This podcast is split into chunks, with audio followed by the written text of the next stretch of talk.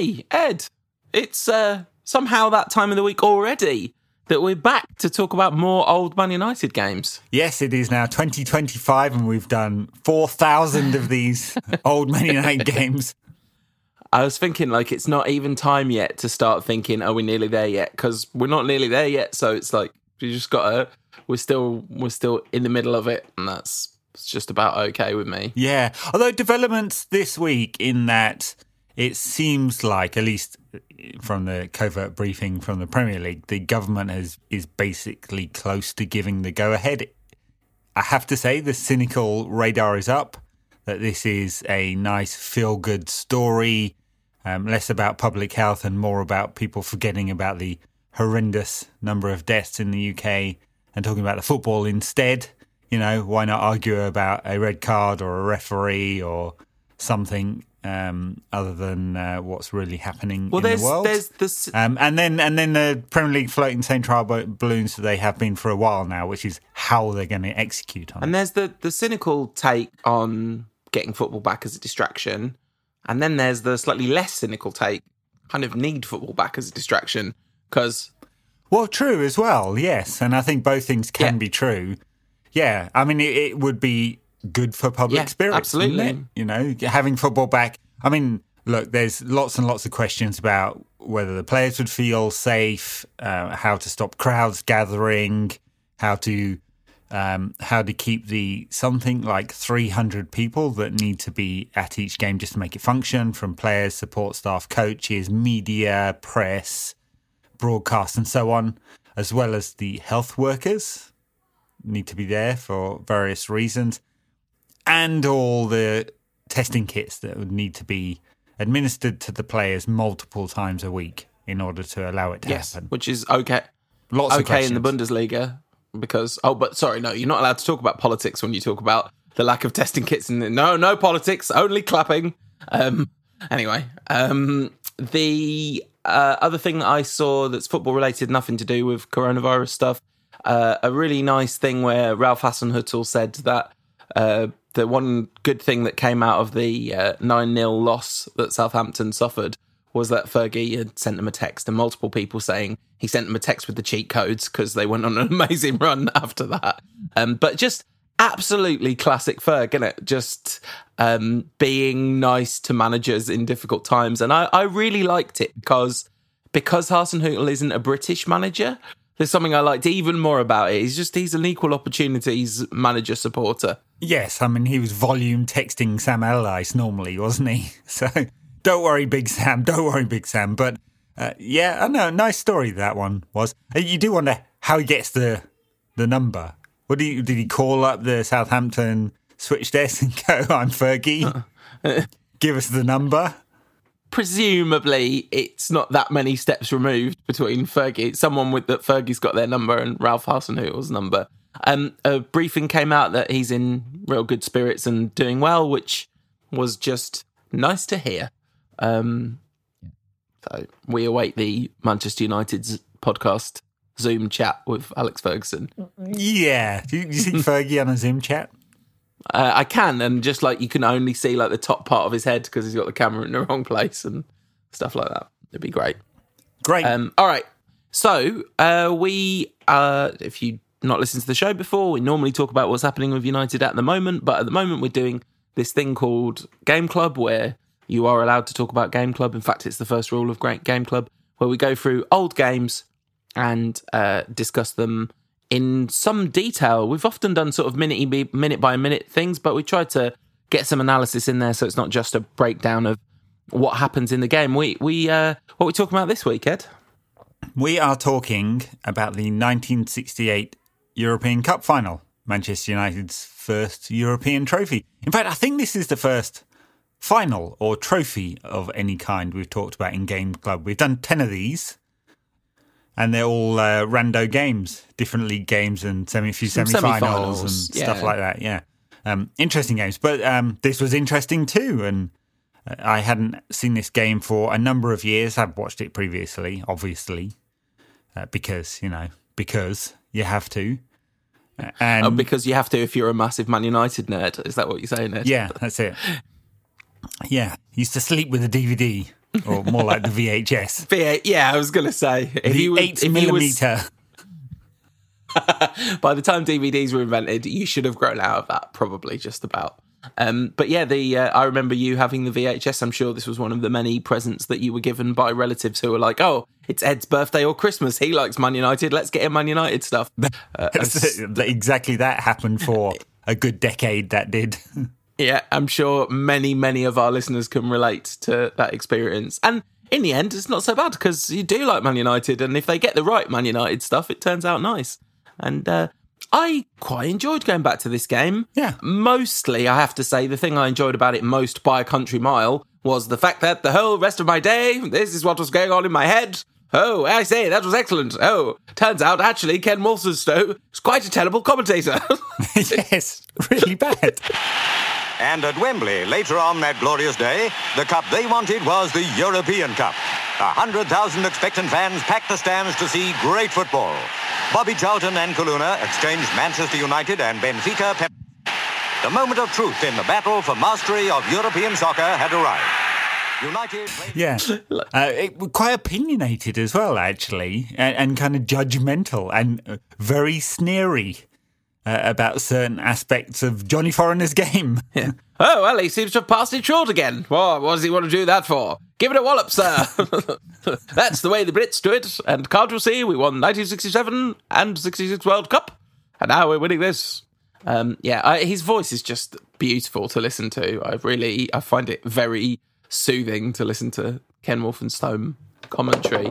Um, it's weird how the co-commentator you mentioned his name. I can't remember what you said it was. Um, he interjects twice a half, maybe, with a sentence that appears to have been cut in at a different time. We watched um, the the version of this that's on Footballia. It um, has it cuts out every moment of non-action, which I wonder whether was to fit it onto a VHS. I actually I wonder whether that's why they did that. Um, yeah, might might be Wally Wally Barnes. I think was the co-commentator. Right, who, yeah. was a footballer and commentated in World Cups alongside uh, alongside Walsonstone. Um, very odd co-coms. Very. I mean, uh, maybe we should send Gary Neville a copy of this and say, "Hey, copy that." I mean, he doesn't sport. He speaks what ten times in the whole game, if that, yeah, genuinely, if that is, I would say it's six, maybe. It's it's very very rare that he chips in, um, and he doesn't have to because Wolfenstein, uh, whose name we've pronounced multiple different ways and will continue to as the sh- Ken. Let's just call him Ken. Um, he K Dubs. yeah, he. Uh, so for those of you who maybe haven't grown up, uh, who are maybe not old, um, and don't know who he is, he is the man who said. Some people are on the pitch. They think it's all over. It is now. It's four, which was his most glorious moment. Um, and uh, yeah, turns out that was a fluke, an, abso- an Yeah. absolute fluke. Well, he got very excited when near the end of the this game in extra time, one random guy ran onto the pitch and invaded a couple of stewards. He's like, oh, I, I know what I say. Oh, there's some people on the pitch. Oh, they shouldn't be. Jolly shouldn't be. Um, so obviously had the telling off from last time. All right, so So let's let's rewind back to the beginning. This is um, Manchester United's obviously first European Cup win, um, but uh, this takes place in a really interesting time because it's four days after they've lost the league title to Manchester City. So they were in the running, leading the first division, managed to lose two of the last three games, and so lost the title by two points to City. And uh, apparently, it was a crushing disappointment, uh, well, as it would be. Um, they were champions in 67, but not in 68, which would have been, you know, double glory. But uh, they just missed out on it. In fact, uh, it's, it's if it says anything about the competitiveness of the uh, the first division in that year, United and City both lost 10 times each well, you in a see, 42 game season. some of these continentals don't have the competition they have in British football, so maybe that's why it's more difficult for them. Literally, Yes, almost verbatim. And that was an quote. exact quote. Yeah. um, all right, so I didn't recognise many names from the Benfica team, um, and actually, there's definitely names in the United team that I would have heard at some point, but had kind of forgotten about. Um, John Aston, who is man of the match in this game, playing on the left wing. Um, is someone whose name I did not remember at all, and the fact that, like you, you mentioned before we started recording, he's at Luton Town within 18 months of this game being played is, is possibly why he's not massively remembered. But he, he plays at blinder in this game, and his dad his dad was in the coaching stuff.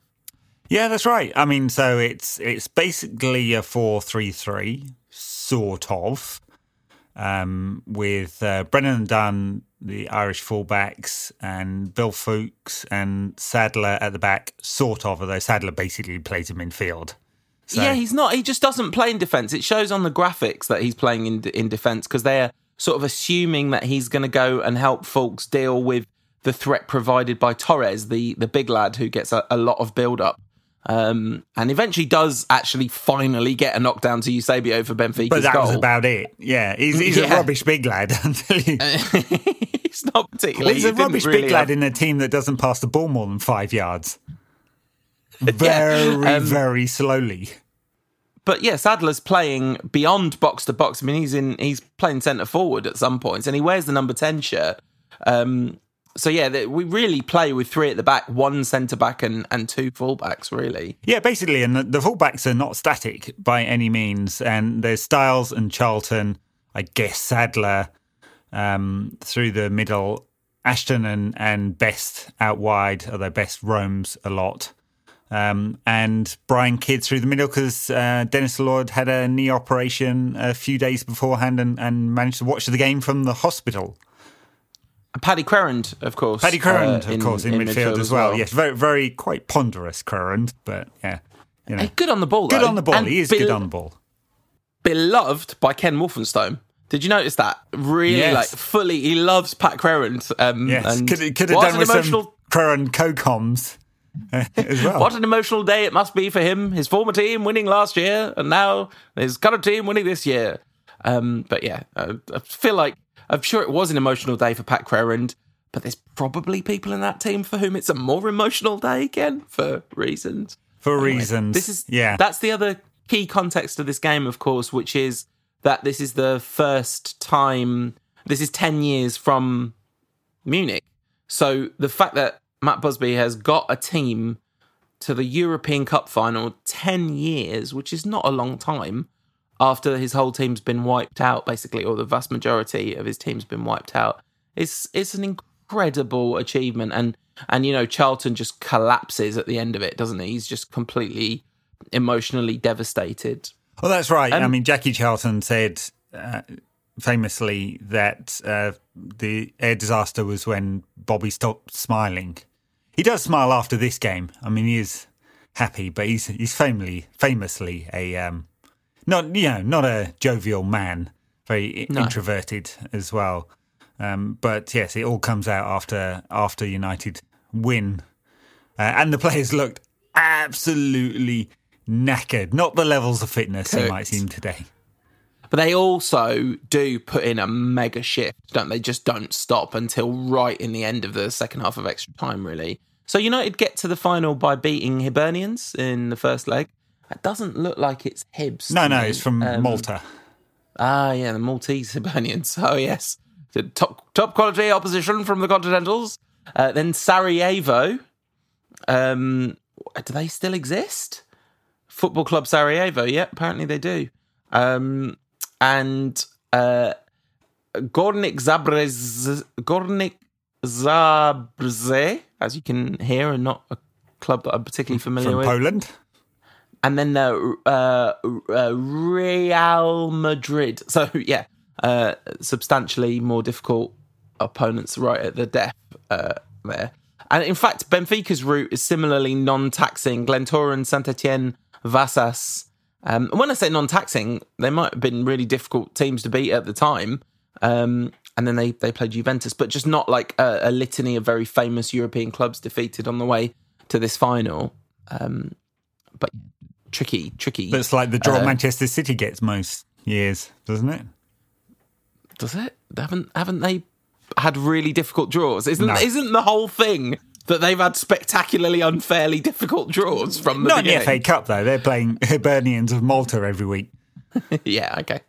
Um, yeah, so uh, when the game kicks off, I'd say United are on top early by a considerable margin. And, sure, and yeah. Really, they are they're kind of on top for most of the game, aren't they? They they look the better side, especially the way. first half, first hour, first hour. Yeah, I mean they're they're the more dynamic side throughout. So very, you know, obviously deep contrast in styles. Uh, United are definitely not a long ball side, but they they mix it up. Uh, they're pre- prepared to play on the break or play reasonably direct, or at least quickly into the wings, especially into the wings. Um, and they move the ball a lot quicker. Benfica, very very slow um, in their build up, short passes, ball attention, uh, but pretty static, I would say. I mean, uh, Wolstenholme is is extremely dismissive of their style throughout. Um, and uh, Chumley Warner in the co-coms um, bordering on the jingoistic with his few comments about it. Uh, but Uh, yeah, the- but they the- just don't do much, do they, Benfica? Until until like the last twenty minutes of the game. And their their one shining moment early on is just Eusebio with an incredible shot after a brilliant dribble out of nothing, and he looks an absolute cut above. Um, there's Wolstenholme.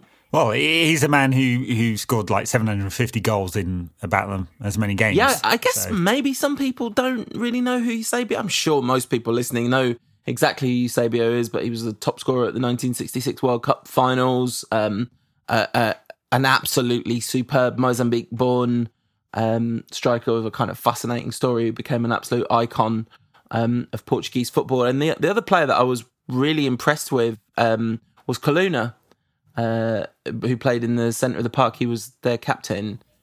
Yes, who every time he got the ball was uh, was praised for still moving, uh, as if he was like fifty something. He's only thirty two in this game, but apparently that is well over the hill for footballers in nineteen sixty He played a lot of games, to be fair, and he was captain of Portugal for a long time. Another Mozambique-born player, and someone I'd never heard of. I mean, I, I, I must have heard of him, but I, you know, there was no Wikipedia to look him up when I was watching this game as a kid. But it was, it was really interesting to read a little bit about him. Great, great story of Eusebio. When I was um, reading up on him for this podcast, uh, he he joined Benfica, but uh, Sporting had ties to his original club and thought they were going to get him. And uh, and so angered were they, and so angered were their fans that Benfica had to hide him away in a random village for two weeks to make sure he was safe. Wow. Um, it's pretty intense, isn't it? I mean, you could see why. There's a lovely quote from Ken Wolfenstone where he says, "A lady came up to me and said that she was she was looking forward to seeing Eusebio play, and very sad he wasn't a Manchester United player." Um, so yeah, he was very popular, and he does get thoroughly booed at one point after being plattered by Nobby Stiles, and Stiles is like, "Oh, I never touched him, ref. He keeps falling over for no reason, apart from me kicking him in the shins." You know, Yes, there's some choice tackles in this. Best gets it as yeah, well. very much so. Uh, Best who uh, had his socks rolled down and no shin pads Well, on, you see, if these as was if these players will play with no shin pads, they'll get a whack on the shins. Um, the key matchup in the game tactically is just the absolute mismatch between John Aston on United's left and Adolfo, the right back, who gets skinned. Like honestly, if there were memes from this game, they would all just be about oh, like who does who does Adolfo see in his nightmares? John Aston. Like oh, he's not only been sent out to the shops, he's been sent out, called back, sent out again. Just every time Aston gets the ball, right. he knocks it past Adolfo and has a running race with him. And at no point does anyone think on the Benfica side, perhaps we should double up on this lad. yeah, well, it takes a while before sort of Torres and Graça are, are trying to come back and help him out, doesn't it? But yeah, it absolutely murders him. I mean, you'd sub him at half time if they had subs in those days, which they did not, except for a single substitute goalkeeper. Um, but yes, he, he gets completely obliterated. And one of the really strange things about this is Aston's performance is, is, is outstanding, and he's the kind of standout player, even if Best and Charlton and Kidd score the goals. Um, but within 18 months, his career's in the toilet. He broke his leg at the beginning of the next season and basically never recovered from it. But he looks a, a really brilliant player, and it's it's kind of fascinating that. I mean, I guess in modern medicine, maybe that wouldn't have happened. yeah, because you can imagine you reset his leg. I mean, he was he his end product was pretty good. Like he was consistently delivering I think it's is it his cross to Charlton for the first goal? It might not be actually, but um, oh, it's Sadler. I think Wolstenholme says uh, dinks the ball in. Um, but but he's consistently like putting in decent balls. He's not just speed, but if you took speed away from him, then and those fullbacks that catch him up would then murder his legs time after time. You can see why a leg break would be a, a career ender for a player like that, and that's it's a really sad story. And I'm sure football is absolutely littered. I mean, it still is. We know it still is, but it must even be more littered with players that could have been, you know, something quite remarkable. But that's right. And on the other side of the pitch, Best, um, he's in the action early. His first two um, pieces of action, he tries to dribble around six players, loses the ball, and then, like, really clumsily misplaces a pass.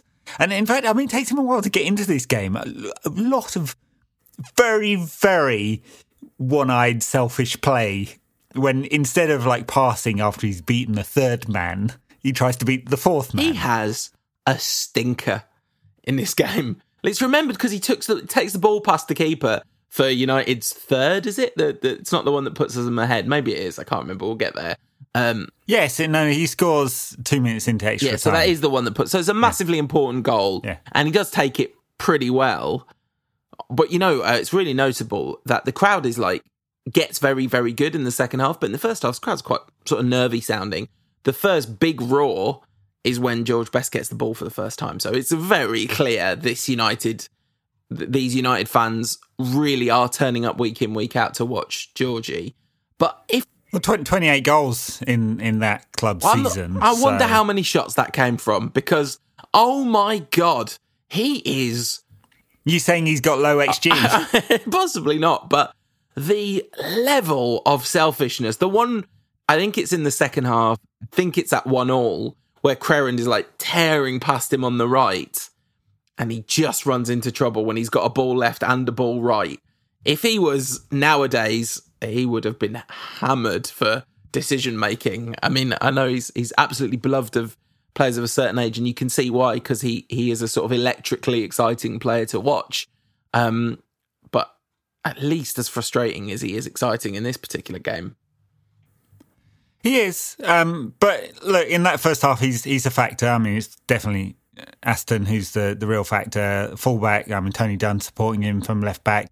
Charlton, uh, the metronome in midfield, isn't he? It's you know he just controls that midfield, um, and and Foulkes trying to cope with Eusebio, who's you know as you said a cut above anyone else in that Benfica side, and just looks dangerous every time he gets it. I mean, especially from free kicks where he's having shots yeah.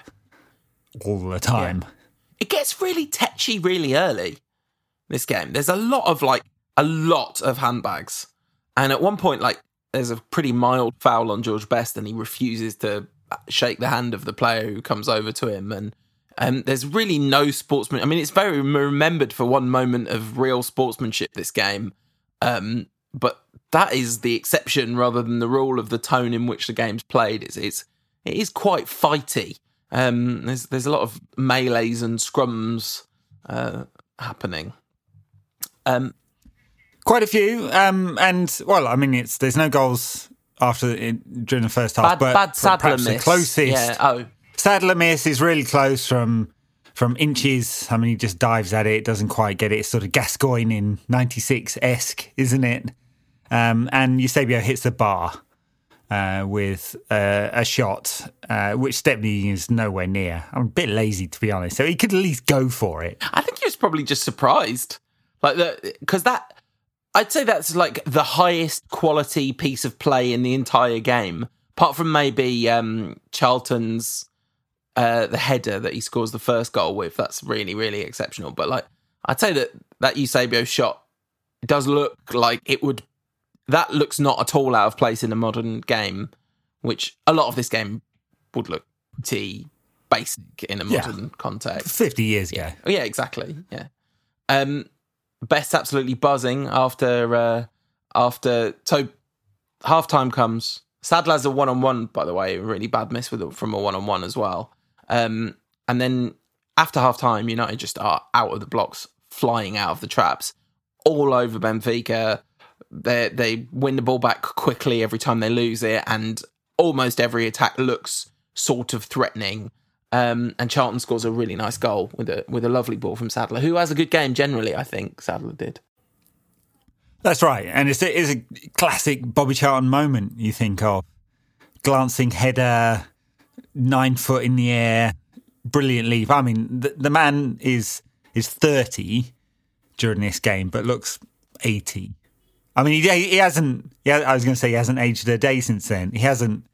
He wasn't any younger then than he is now. He's exactly the same. Definitely exactly the same. Maybe three strands of hair going over his head. He definitely looked identical then to when we were first aware of him, like when he was in Bobby Charlton Soccer School ads. That's the same person, basically. He's started to age a little bit in the last twenty years, possibly, but uh, but yeah, um, it comes from the left where Benfica are just in all sorts of bother on their right. I mean, Adolfo's probably just in the corner crying when there's another player for him to deal with on top of uh, Aston and, and Sadler dinks in the ball, and it is a it's a beautiful a beautiful header. And then Best scores and goes absolutely mad, but he's offside.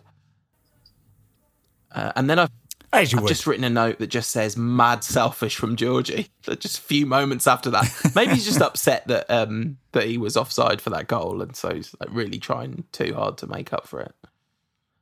But there are so many moments like that. There's one in the second half, or maybe it's in extra time when uh, he's in a good position, shoots, and there's there's sort of three players in the United box, uh, and uh, I think it's Sadler who just kind of falls on the floor, like throws his hand around, does a does a bit of Cristiano, and like chucks his arms up in the air.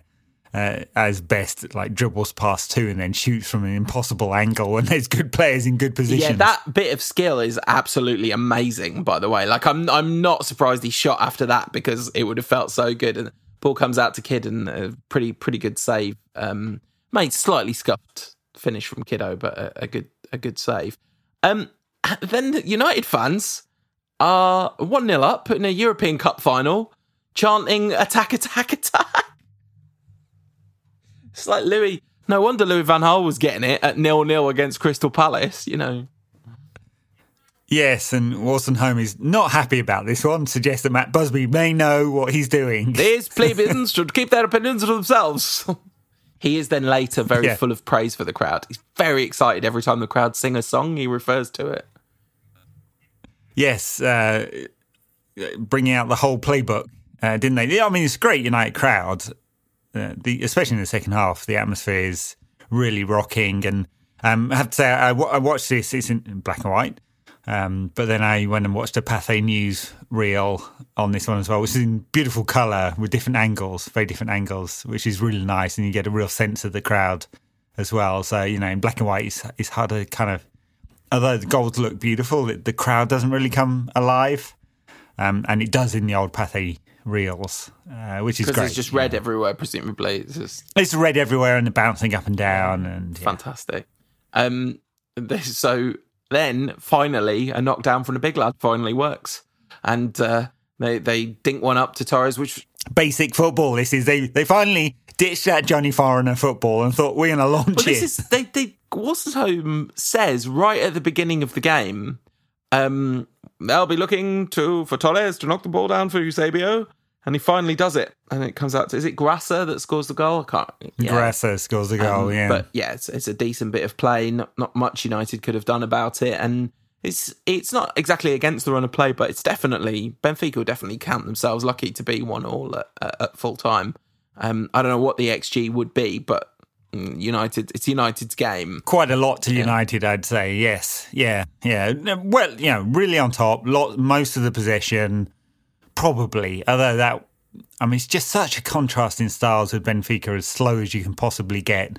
I mean, if you hated Louis Van Gaal, you'd hate this Benfica side. Yeah. We hope you're enjoying the No Question About That podcast. We are open for sponsorship, so if uh, you run the kind of business that would be interested in sponsoring our show, just drop us an email at nqatpod at gmail.com. The um, it nearly though goes completely the other way. You talk about XG, a fairly high XG chance, I'm sure, from Eusebio, and this is one of the most famous moments, I guess, of Minutes before the end. so Yeah. Eusebio one on one, brilliant chance. Had been the, the the best player on Benfica side by a mile. Absolutely scuffs it. Terrible finish straight at Stepney. Like Matt, but Stepney says it, it, came straight at me, and Matt Busby said afterwards it's a fantastic save. I, I read a thing saying um, that like he humbly said it came straight at him. Just watch that game. It wasn't being. It was just literally Didn't a move. terrible shot, and then uh, Eusebio kind of makes a big show of applauding. Oh, wonderful save, wonderful save, and everyone's going, "Oh, this is great sportsmanship." Like, no, he just he's trying to make everyone think it was a good save, and he didn't blow the chance. Stepney was a wonder goalkeeper to stop that rocket from the big cannon boot of Eusebio, and the great Portuguese star sportingly acknowledged it. But that wasn't it. 90 minutes up and still deadlock. The teams were weary, but the fans went. With an extra 30 minutes of play ahead, bumps, bruises, and tired muscles ached like they'd never ached before. But a wet sponge and a magic massage worked miracles. yeah, I mean, it's. Uh, I, I, suppose if he, you know, a different reaction could have been looking at the turf, you know, for the divot, the bobble. Uh, but yes, he's yeah, he's blowing smoke up our asses to that one. Yeah, straight at him. Sweet though. But, but you Sweet know, though. two saves really right at the end that Stepney has to make. Um, and Benfica wouldn't have deserved the win, but they created those two chances right at the end. Uh, but instead, it's it's into extra time. Nerves for who's two minutes. Fit, whose whose fitness will hold up the longest? Manchester United's most assuredly. Uh, there's one moment where the co-commentator, by the way, calls Benfica Portugal. Yes, um, it's like, well, the thing about Portugal is that's that's not they're not playing against Portugal anyway. Um, yeah, so uh, uh, Stepney launches it from uh, with the ball in his hands. Very nice flick on from I think Sadler. It's Kidd, um, I think. I think is it Kidd. right? Yeah, yeah, yeah. Just it's someone with two numbers on their back. Yeah. That was that was what I saw. Um, and then uh, Georgie absolutely skins the keeper. One, there's one little moment there. It looks like he slightly overhit it, but balls are heavier in those days, so it just stops and he does well. Interesting in the build up to that. So first Stepney rolls it out to Brennan, who just rolls it straight back to him. Then he rolls it out to Dunne, who rolls it straight back to him. Obviously shattered. They're like, we don't want the ball. So then he launches it. it's just a big punt up field. Uh, yeah, and a brilliant finish by uh, Best, who afterwards said what I really wanted to do. A very famous quote from Best was was take it around the keeper, stop it on the line, and head it in. But uh, I had second thoughts. as They were coming at me too fast. Yeah, and honestly, the way he played this game, I'm not surprised that's what was popping into his head because, um, yeah. But no, lovely, and and he had worked really hard. Whether he had worked really hard in the service of the team is another question. But I think Bobby Charlton would say that that wasn't necessarily Georgie's way.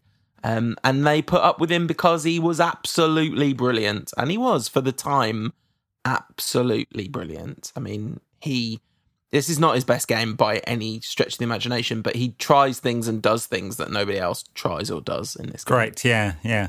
And then two minutes later, game's dead, basically. And hey, guess um, guess guess how Aston wins the corner. He absolutely skins Adolfo, ladies and gentlemen. Poor well, old Adolfo. I wanted to have a second look at that corner though, because I'm not sure it didn't come off Aston's shins. Possibly, possibly. Um, but yeah, Adolfo looked exhausted seven minutes into this game in the 99th minute or whatever. He's really wiped out, and Aston just knocks the ball past him, runs past it, round him on the outside, and then gets the corner. Yeah, I mean, the thing about Aston, he, I mean, he is brilliant in this game, but it is it's pretty basic, right? There's yeah, his one trick is go wide and, and go fast, um, but it works. He's very successful. It's mad how often it works. You think at some point, isn't aren't they like shouldn't Adolfo just like just play a deeper line, mate, because this high line business is it's like John Terry playing a high line under AWB. It's it's not a good look. um I can't see who takes the corner. Presumably it's Bobby Charlton that takes the corner. Yeah, it's, it's really hard to tell, isn't it? Yeah, it's sort of the camera, the single camera setup, except for their one roving camera or whatever Wolstenholme calls it, uh, which occasionally shows a sort of semi slow mo replay, which is slightly, slightly awkwardly cut to. But yeah, basically one fixed camera doesn't doesn't peer into the darkness of the corner very well.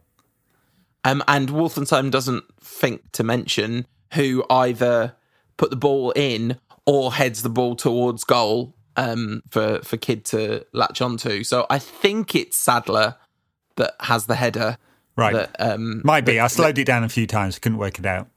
Yeah, then Kidd heads the ball, bounces back out to him, and he heads it in. And uh, it's his 19th birthday. Brian Kidd's 19th. A pretty good 19th birthday, scoring a European Cup final. Pretty and the good. crowd, the crowd shortly afterwards sing sing an authentic Happy birthday start to finish. Happy birthday to Brian. Happy Yeah. birthday, dear Brian. The splitter. Still at City, isn't he, as a coach? Oof. What went wrong? As the bellboy famously said to George Best when he was. Uh, when, when was that? It was after. It was uh, he was caught with oh it was he he was in Vegas wasn't it in his later career and uh, he was caught in Vegas with piles of money that he'd won at the tables in a hotel bed with one of the Miss Worlds or universes.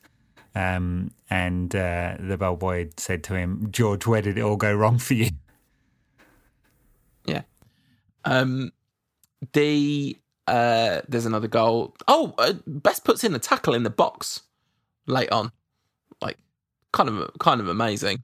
Uh, and then United, uh, Wolstenholme says the United fans are out singing and out shouting the England fans from the World Cup final.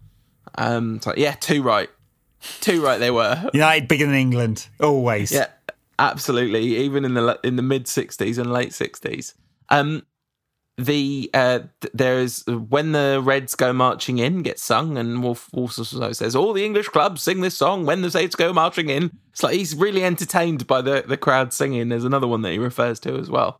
Um, it's it's all very jolly. And uh, and United fans at this point know the game's won really, and they're just they're just having a sing song and a celebrate. They are, but there's another goal to come, and perhaps Yep. maybe even the best of the night. Um, for just a, a stunning finish from Charlton from an angle, just kind of, I don't know how to describe the finish. Really, he gets a, a tremendous whip on the ball as he's trying to finish it, and gets a really good angle for the finish high into the net. Um, and uh, it's yeah, it's really nice. Again, classic Bobby Charlton moment. Yeah, it's not unlike the Rooney goal um, where, that we talked about in his debut, where he cuts it back across himself, except it's a sort of cleaner strike, isn't it? Yeah, much cleaner strike. Yeah, Um, but but yeah, fantastic and a lovely ball from Brian Kidd. I think yeah. that provides uh, getting an assist as well as a goal on his birthday. And then uh, Wolstenholme has uh, one final moment of magic where he says, uh, the referee Concetto should be called Concerto because uh, we'd like him to blow the that blow- whistle. yeah, it's lovely. Honestly, he seems like a, a, a, a jingoistic but decent chap. Ken. well, you know, for, for most football coverage, that was the general tone. It's only really in the last sort of 10 years that it's it takes a more neutral stance for Champions League coverage. You know, so Well, yeah, we saw that '91 cup final, and they was they were just openly supporting United. I would say in this game, they, if anything, they slightly less openly support United. I mean, they they are, but not not quite to the same extreme. Um, and then the the second half, really, in the, the he says. Benfica will be looking to put on an exhibition here, knowing they're beaten, and uh, and they sort of try uh, a few bits and pieces. Eusebio has another crack, um, but the the game sort of peters out, and um, and United are European champions. Really, just an incredible achievement. Just an absolutely, you know, mind-boggling level of achievement. The fact that Matt Busby built the team that he built originally, that was maybe not going to be European champions, but you know, could well have been. They were certainly all conquering here. Um, to to build another side of that quality and then uh, I, I guess this is this is well, I don't guess this is where it peaks, isn't it? It starts to kind of begin the slide from this and really. and very quickly, yeah. So within within what three years, Busby is out, and uh, McGuinness is in disastrously, uh, of course. Um, but yeah, Charlton's on the slide from this moment. Um, many, so many of the players from this team uh, leave and they're off. Um, I mean, obviously Law's back into the team, but he's he reached his peak by the early seventies as well. So um, yes, yeah, the final sort of almost a bookend on Busby's you know, fantastic career as a United manager. yeah, and you know the the man who built the modern club. You know, th- there's a reason that there's two statues at Old Trafford of managers. Um, the best and Charlton one is really interesting in historic. We sort of take it for granted that that's that it's right and proper that that statue should be there, and I'm certainly not saying it's not.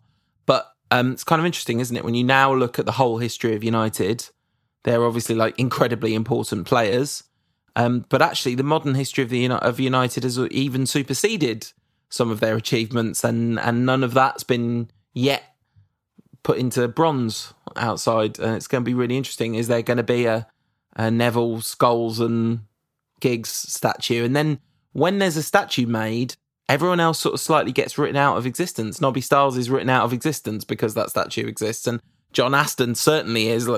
You know, um, it, it's an interesting thing, isn't it? Because uh, really, they apart from I mean, Law, they they were all incredibly impactful in United's first kind of televised great era or recorded great era. Um, but yeah, uh, it's going to be interesting to see what happens with that. Yeah, well, we'll, we'll see. Yeah, Neville might have to make friends with the club again after sticking a hotel in the car park, much against the club's uh, wishes. so, yeah, I mean, if you're, not going to give a, you're if you're not going to give us a statue, we're going to literally put this hotel in the forecourt. Yeah, so you have to look at it all the time. Um, Busby won five First Division titles. I mean, it probably would have been many more, of course. So three of those came before the the Munich air disaster, and then 65 and 67. Uh, there were other titles. Won the FA Cup in 63, which we may look back on at one stage, and in 48 before the sort of Babes era. Um, and you just wonder what he might have built. So reached the semi-finals of the European Cup with the Babes side. Never got to see uh, the um, that team come to fruition, and took and took an awful lot of rebuilding to to get back to United of the early or the mid to late sixties. It's just that, like, the I know I talked about this the other day when we talked about the Busby documentary. Well, the other day, it was months ago, but yeah, it all blends into one nowadays. Um, but just the the human achievement, like it, it just beggars belief the capacity to come back from a trauma like that and probably never do any kind of meaningful emotional processing other than just existing, you know, and other than the odd moment or whatever, certainly never really being able to reckon with it with the kind of insight that you could potentially have access to now, you know, culturally speaking, it would be very unlikely that he would have talked about his feelings in a meaningful way. Just put the pieces back together, forced the pieces back together, somehow managed with force of will to to do it. So it's unbelievable, and no wonder they all collapsed in a heap after they won the European Cup. You know, it's pretty massive. Well, that's right, yeah, and and I'm sure um, you know, football is a team sport, and players are um, it's their second family. I, I, mean, it's been interesting listening to some of the reaction from from players during this break because a lot of them are having sort of emotional responses, which are "I'm not with my family," um, and and it's definitely true of players who uh, are from overseas and perhaps don't have their family with them, um, but you know, also of local. Um, and and Charlton lost eight of his, so um, you know, and he was never the same again. Apparently, no. I mean, you can see it, can't you? But they did this thing together, Busby and Charlton, and you know, lots of other people too. But they did this thing together to honour the people that had to honour the people that had gone in the most sort of spectacular way. It's uh, it's pretty incredible, and uh, yeah, uh, it he, is. Like Charlton was brilliant in the final too. Like no, I mean, I guess probably useful that he's like, oh, two years ago I literally won the World Cup here. Him and Stiles in the centre of the park, just being like, yeah, this is this old hat. We've you know we're just just a few a few short shakes removed from uh, winning the World Cup together here. So sticking it to the Continentals, as uh, Wally Barnes calls them after he's called them Portugal.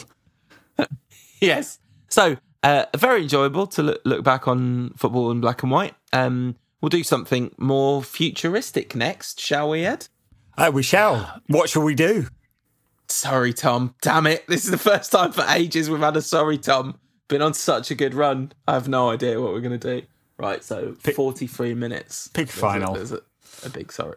Uh, What? Sorry. oh, you said we'd not done a final. We literally did the Cup Winners' Cup final. We did, yeah. I just remembered that. Uh, right, what are we going to do next? Um, could do the 2008 final. Moscow, Uh, yeah. the rain. Should we, we should, we should spread out the European Cup finals. Oh, I'd maybe say. we should, yeah. We could do um, all the good games. We could You do want to do the. the '77 FA Cup final? oh, yeah, why not? Against the Scouts. Yeah. Yeah. Because that's sort of contextually interesting. It's very. It's nine years later after this game. So, so anyway, okay. So next up, we're going to do the 1970. We're going to stick with olden days and uh, year I was born, the 1977 FA Cup final. So old. So Yeah. old. Oh, sorry, Ed. What year were you born? Was even in colour then? Yeah, w- were we born in colour? That's the question. Um.